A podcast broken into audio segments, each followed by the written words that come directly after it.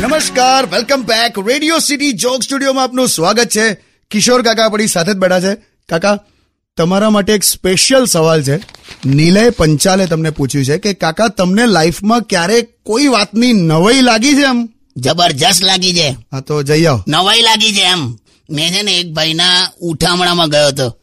તો જે પણ સગાવાલા આવે ને એ છોકરાને પૂછે એમ કે બાપા કઈ રીતે ગયા? એટલે પેલો શરૂ કરે કે બાપા સ્કૂટર પાર્ક કરીને અંદર આયા, પછી પાણી પીધું. પંખાની સ્વિચ ઓન કરી અને બાપા ઓફ થઈ ગયા. પછી થોડી વાર થઈ કોઈક બીજું આવ્યું.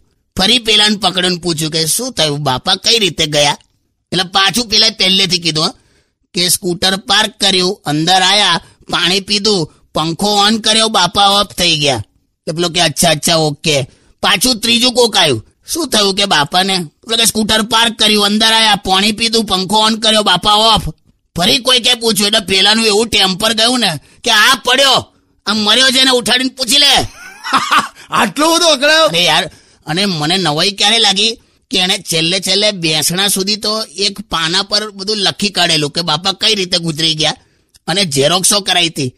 એટલે પેલો ફોટો હાર ફૂલ મૂકેલા અને બાજુમાં ઝેરોક્સની થપ્પી. તે જે આવે ફૂલ ચડાવે ઝેરોક્સની એક પાનું લઈને બેસી જાય. એટલે વાંચી લેવાનું શું થયું તું એમ? આ તો જબર સ્ટે ટ્યુન વિથ કિશોર કાકા ઓનલી ઓન રેડિયો સિટી 91.1